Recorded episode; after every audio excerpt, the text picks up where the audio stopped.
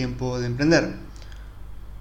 Hoy tengo más que nada es una reflexión, eh, si bien eh, tiene un tema, un tema central que lo rodea, eh, la verdad que es un episodio bastante relajado, bastante freestyle, seguramente corto porque soy de pocas palabras, así que es simplemente eso, pero sí quiero dejar esta reflexión, siendo que estamos ya acercándonos al final de este año tan especial.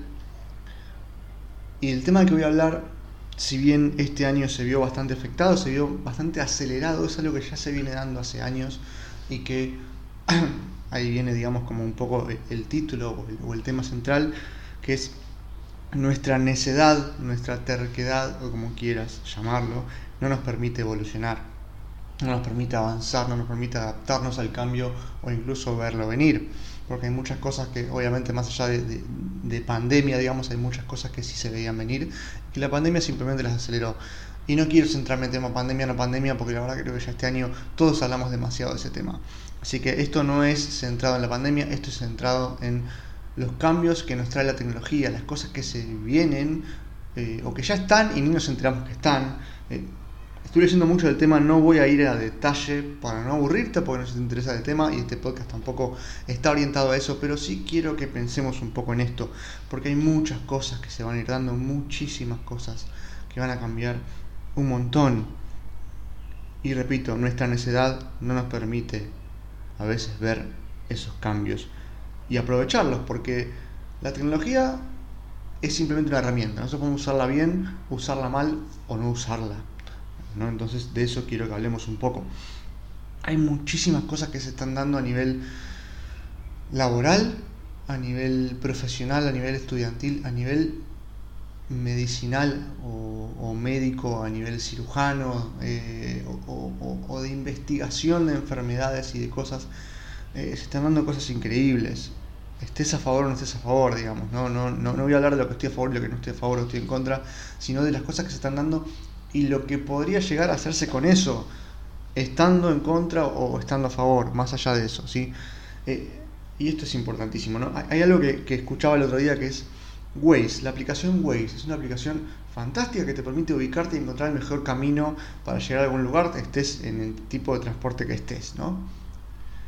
Una aplicación que podría ser completamente utilizable por, por ejemplo, los taxistas. ¿Cuántas veces viste que tuviste un taxi y el taxista usa Waze? Es muy raro usar Waze. Y hoy en 2020 puede ser que ya lo estén utilizando. Pero pensá que esta aplicación tiene muchos años y no la usan. No la usan. Y, es una cuestión de, terquedad, de necesidad de decir, no, yo me conozco todas las calles, yo que me recorro la yeca hace 20 años, una aplicación, un aparatito me va a decir a mí qué, qué mejor camino tengo que tomar. Y es una cuestión de lógica. ¿sí? Es sentido común el aparatito, esta aplicación tan poderosa, ¿no?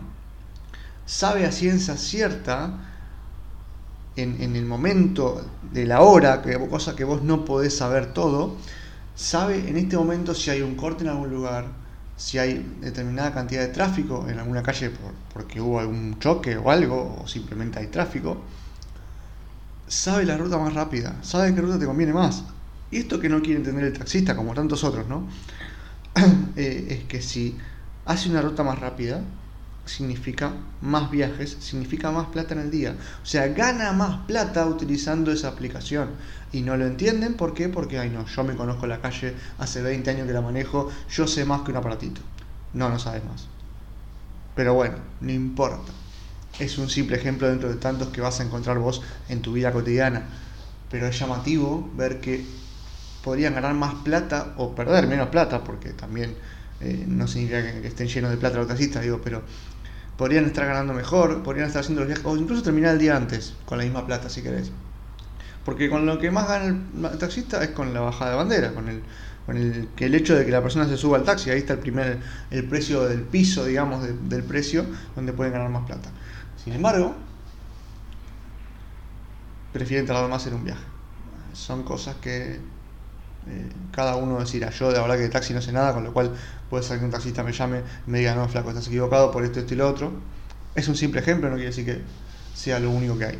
Otro ejemplo claro y que este año se vio muy, pero muy, pero muy afectado, y lo digo de cerca porque tengo a mi vieja docente, a mi mejor amigo docente, otra amiga docente, conozco el, rubro, digamos, tanto escolar como, como, universitario, digamos, el universitario no se vio tan afectado, pero el, escolar sí.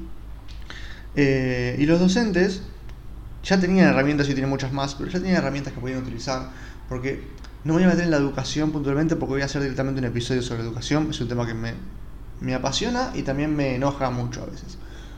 Eh, básicamente estamos en el siglo XXI educando a chicos para que laburen en el siglo XIX cuando deberíamos educarlos para el siglo XXII, básicamente. Pero bueno, son cosas eh, que, no puedo cambiar yo directamente, así que no voy a ahondar ahora en este episodio sobre eso. Pero sí, quería dejar claro que hay muchísimas herramientas que podemos usar. Y cada vez que googleo y me pongo a buscar herramientas nuevas, hay de todo. Cosas que, yo tampoco entiendo, ¿no? Pero que se pueden empezar a investigar y ver para qué se pueden utilizar. Incluso puede, hoy, hoy no es tan difícil desarrollar una app. Si tenés la idea, podés mandarla a desarrollar por un precio no tan escandaloso, digamos, ¿no? Más si es una institución, digamos, ¿no? Bueno, eh, YouTube, Twitch, WhatsApp mismo. Eh, hay muchas herramientas que los docentes pueden usar, que hoy están utilizando capaz por una cuestión de, el, año, el contexto los forzó, pero no la usaban antes, o pocos la usaban, este, conozco justamente pocos que la usaban, pero no la usaban tanto. Entonces, eh, hoy tenés la posibilidad de que si querés enseñar matemáticas, puedes enseñarla con el mejor profesor de matemáticas del mundo, no necesitas simplemente enseñarlo vos, y no quiere decir que vos seas malo enseñando, pero podés traer a los mejores en un simple video a enseñarles a los chicos realidad virtual, las cosas que se van a poder hacer con realidad virtual o con realidad aumentada en, en, educación y en muchas cosas más, ¿no? Pero en educación vos imaginate poder enseñarles sobre Egipto y que el chico pueda estar viendo las pirámides y pueda estar caminando a través de ellas. Poder enseñarles historia, la Revolución de Mayo y poder llevarlos ahí. Y no estar explicándoles con un pizarrón. Hay muchísimas cosas que se pueden mejorar. Y repito, no es una cuestión de inversión monetaria tan grosa. ¿eh? un, cartoncito de realidad virtual se construye eh, con dos mangos con un video de YouTube. Obviamente no es lo mismo que un aparato eh, de Oculus o de lo que sea, pero tenés un aparatito de realidad virtual para enseñarles a los chicos en una escuela pública, si querés. Hay cosas que se pueden hacer. Obviamente que siempre hay cosas mejores. Digo, entre más plata tengas, mejores cosas podés hacer, lamentablemente así. Pero hay muchísimas cosas que en la docencia, en la educación se pueden hacer y no se están haciendo y verdaderamente me enoja porque estamos educando a los líderes del futuro, en realidad del presente, ¿no?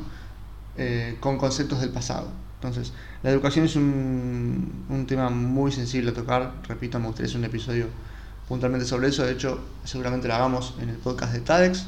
Recordad que tenés el podcast Aprendiendo con TADEX, en el que con Tati Ponte hablamos de varios temas interesantes y se arman debates muy copados y también traemos invitados interesantes. Que hablando de eso, Va a haber algunos invitados nuevos en este podcast también, así que estate atento o atenta. Seguimos. Docencia, taxistas, restaurantes que ya no tienen mozos o que pronto no los van a tener. O sea, los oficios se van eh, perdiendo o se van modificando, porque esto no quiere decir que no va a haber trabajo, sino que los trabajos se van a modificar mucho y van a crearse trabajos nuevos también, ¿no? profesiones nuevas. Se van a requerir muchos profesionales especializados, cada vez más especializados. ¿no? las tareas más monótonas o, rudimentarias o, este, o, básicas, digamos, eh, dejan de, ser operadas por personas. Eso está bien en realidad. Lo que pasa es que hay que encontrarle la vuelta a todo lo que sí hay que seguir haciendo, ¿no? Y cómo hay que especializarse y las cosas que hay que saber. Lo que pasa hay que saber más cada vez necesitamos más conocimiento y cada vez hay más conocimiento. O sea, tendrías que estar toda tu vida leyendo para leer ni siquiera la mitad de toda la información que hay en el mundo. Entonces es, difícil. Pero bueno, para eso es la, idea de especializarse y enfocarse en un tema, ¿no? Entonces, restaurantes y mozos, fábricas que ya operan con robots, incluso en Argentina, y, en lugar de tener 100 obreros tenés uno que controla las máquinas, digamos, ¿no? Eh, cirugías que se están haciendo con microbots y nanobots cosas que recién están comenzando a hacerse, pero que son, son impresionantes, gente. Si se ponen a buscar videos e información, la verdad que hay cosas, hay cosas increíbles. Piensen que cada vez las cirugías van a ser menos invasivas, ¿no? O sea, un, un, nanobot es algo que prácticamente nuestro ojo no puede ver. O sea, sí puede, digo, pero, pero es tan chico, es tan chiquito, y se mete en el cuerpo y con una cámara va viendo las cosas y, el cirujano desde la cámara, ¿no? operando el, el, nanobot, obviamente, porque el, trabajo del cirujano no es que desaparece, sino que se modifica, ¿no? opera la máquina. ¿no? Entonces, operando estos robots, va viendo dónde está el problema, podemos encontrar un cáncer mucho más rápido, podemos curar un cáncer. O sea, no digo, digo podemos como si yo pudiera, no tengo ni idea, pero eh, estos avances son, son geniales, hay muchas cosas que se van a descubrir espero más pronto que tarde, que nos van a ayudar un montón. Y seguramente, obviamente, también se descubren enfermedades nuevas, ¿no? Pero también los tratamientos para, eh, aunque sea mejorar el estilo de vida, la calidad de vida o curarlas, ¿no? Y el cáncer es una, una de las peores que hay y de las que más se está tratando de investigar.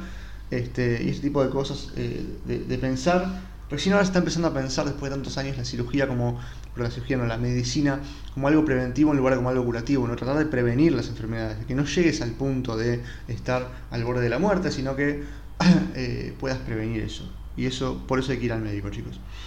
Bueno, entonces estas cosas, todo lo que es diagnóstico, se está empezando a hacer con otro tipo de, de tecnología que es menos invasiva. O sea, no va a ser tanto sufrimiento ir al médico, piensen en una colonoscopia, gente. piensen en un examen de próstata. Esas cosas van a poder hacerse de otra manera, espero, antes de que me toque a mí. Pero bueno, eh, esas cosas se están, se están mejorando un montón. Autos sin conductores, esto ya lo estamos viendo ya en, Silicon Valley, en Los Ángeles, en California.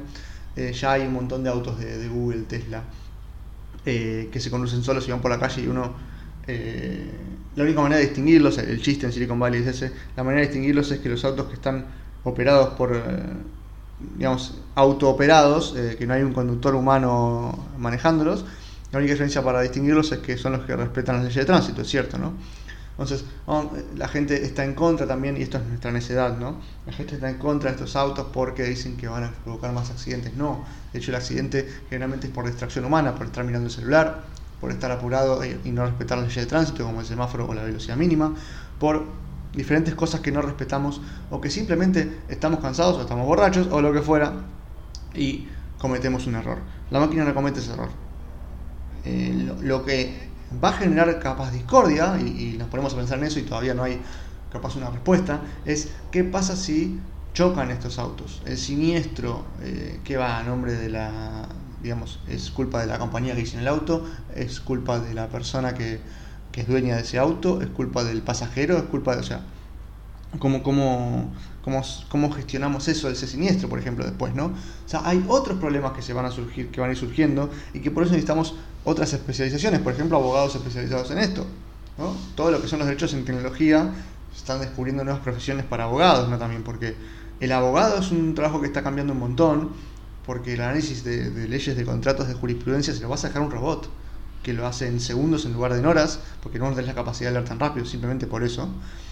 Eh, no porque no tengas la inteligencia, sino porque demanda mucho más tiempo, el abogado lo hace más rápido y ganaste tiempo, el robot lo hace más rápido.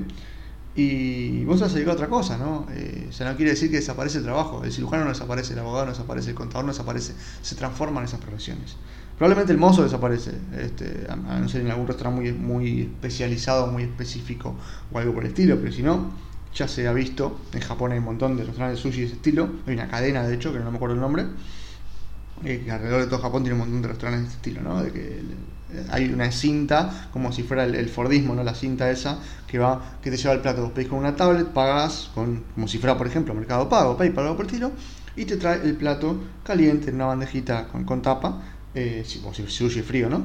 Eh, te lo trae a través de esa cinta y para en tu mesa y vos te lo servís eh, agarras ese plato, ¿no? Entonces, el autoservicio es algo que está creciendo un montón también. Hay, hay un montón de cosas en tecnología que están avanzando a pasos agigantados y que tenemos que estar presentes en eso en lugar de ser necios, de ser tercos y no querer aprovechar la tecnología. Hay que usar la tecnología a nuestro favor, no hay que dejarla pasar. ¿sí? Cosas que se están dando como la inteligencia de las cosas, el Internet de las cosas. Hoy tenemos eh, computadoras, celulares, tablets, televisores conectados a, internet, ¿no? Pero eso ya eh, es un, primer paso. Ya hay heladeras que se conectan a internet, microondas, eh, aire acondicionado, de todo. Chicos, hasta la puerta de tu casa se conecta a internet. Y eso permite que vos programes tu casa, digamos, de alguna manera, para que cosas que ya se pueden hacer, pero van a, ser, van a ir mejorándose, ¿no? Eh, que el aire acondicionado ya sepa que vos te, despertás a las 7 y se prenda a 6 y media, que la heladera sepa sola este, cuándo vas a necesitar hielo, que, no sé, la tele se prenda o se apague sola ya por, por su propia inteligencia y conexión a internet, no porque vos le pones el sleep, digamos. O sea, hay cosas que van a ir eh, mejorando un montón, que el despertador sepa que hoy es sábado y no te tiene que despertar a la misma hora, no porque vos lo programás, sino porque ya entiende. Eh, ¿Por qué? Porque todas las cosas de tu casa van a estar conectadas entre sí a tu misma red de Wi-Fi. Con lo cual es importantísimo que mejoremos las redes de internet, ¿no? El 5G llegó, probablemente en Argentina todavía no, pero, pero está, existe, el último iPhone lo tiene. Eh, todas esas cosas van a estar conectadas y, va a ser una cosa tremenda que, por ejemplo, eh, tu misma tecnología a tu casa le manda un mensaje a tu médico cuando note algo raro. Hay cosas, y eso genera prevención, ¿no? Hoy no podemos capaz ni imaginarlo, pero hay tantas cosas que se van a ir dando solas que tenemos muchísimo para mejorar. Y el punto clave, para no estirar demasiado el episodio, porque ya va a venir alrededor de 15 minutos más o menos, porque es un tema con el que podría hablar dos horas, pero me gustaría hablarlo con Taex para poder debatirlo y, pelearnos un poquito. Em, el punto clave es que no seamos tercos, que no seamos necios, que entendamos que la tecnología llegó hace rato, el futuro llegó hace rato, diría el indio Solari. El futuro llegó hace rato, la tecnología ya está acá, mucha más tecnología de la que pensamos. Hoy puede ser que muchas cosas sean, sean caras, pero van a ser cada vez más baratas, como toda la tecnología, cada vez se va abaratando por los costos de producción, obviamente. Y va a un punto en que las cosas van a ser. Piensen que antes no era, era carísimo tener una computadora en casa. Hoy, sin generalizar obviamente a toda la población, porque hay, un 40% de pobreza en este país, pero hoy casi todos tienen una computadora en su casa o un celular, un celular tienen casi todos. Incluso hoy en Argentina, con 45 millones de personas, hay 60 millones de celulares, con lo cual hay personas que tienen dos. Varias personas que tienen dos. Entonces, eh, son tecnologías que ya, ya son transversales a todos. Eh, y hay muchas cosas más que están llegando. Las impresoras 3D, por ejemplo. Hubo un emprendimiento en esta pandemia que con una impresora 3D unos chicos se pusieron a hacer respiradores. Las impresoras nos permiten hacer lo que se nos cante mientras tengamos los materiales para fabricarlo. Entonces lo que se van a vender son los moldes, los, diseños. Porque va a llegar a un punto, hoy son carísimas, soy capaz que una impresora 3D te vale 3.000, 5.000 dólares. No, no, tengo el precio exacto, pero debe valer alrededor de eso, ¿no? 3.000 dólares, por ejemplo, 2.000 dólares, no sé. Algo así, busquémoslo si quieren. Imagínense cuando esas impresoras valgan 50 dólares, 100 dólares, porque lo van a valer en algún momento, más chica, más grande, obviamente, para, para hacer va a ser algo muy grande, es una impresora 3D más grande, pero una impresora casera, digamos, que va a ser el tamaño de una impresora, para que tengan idea más o menos de será, supongo yo que será más o menos así. Eh, una impresora 3D casera va a valer algo así como 100 dólares, pongamos, 200, 300 lo quieren, igual, igual es algo accesible para determinadas casas, a lo sumo de clase media alta o alta.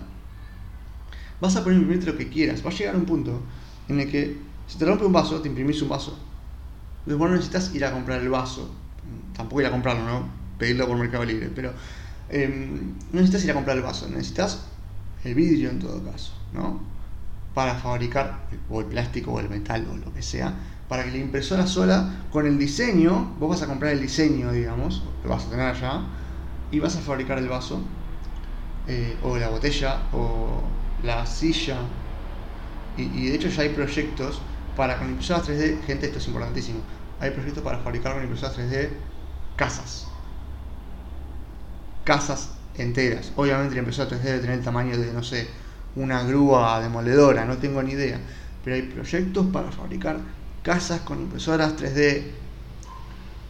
Imagínense el proyecto Techo, ¿no? Un techo para mi país, que van un montón de personas a colaborar para fabricar justamente una casa, ¿no? Imagínense si tuviéramos una impresora de esas. En el tiempo que, no sé, 10, 20 personas fabrican una casa, esta impresora ya habría fabricado cuántas, ¿no? Entonces, hay un montón de cosas. Pensemos en lo positivo de la tecnología, usémosla positivamente, usémosla con bondad, con generosidad, con solidaridad y no. Porque también está la otra cara de la moneda, y obviamente lo tengo que contar, también se están usando muchas tecnologías para hacer armas, ¿no? Para la guerra. Una guerra que no debería existir, ¿no? Eh, no, debería ni siquiera estar pensándose en guerra, eh, sino en, todo lo contrario. También se usa obviamente tecnología para las guerras. Se crean, de hecho ya hay, eh, se fabrican robots para la guerra, ¿no? Entonces, está bien si eh, vas a sacrificar menos soldados, pero seguramente los civiles la liguen igual. Y, creo que no es la idea, ¿no?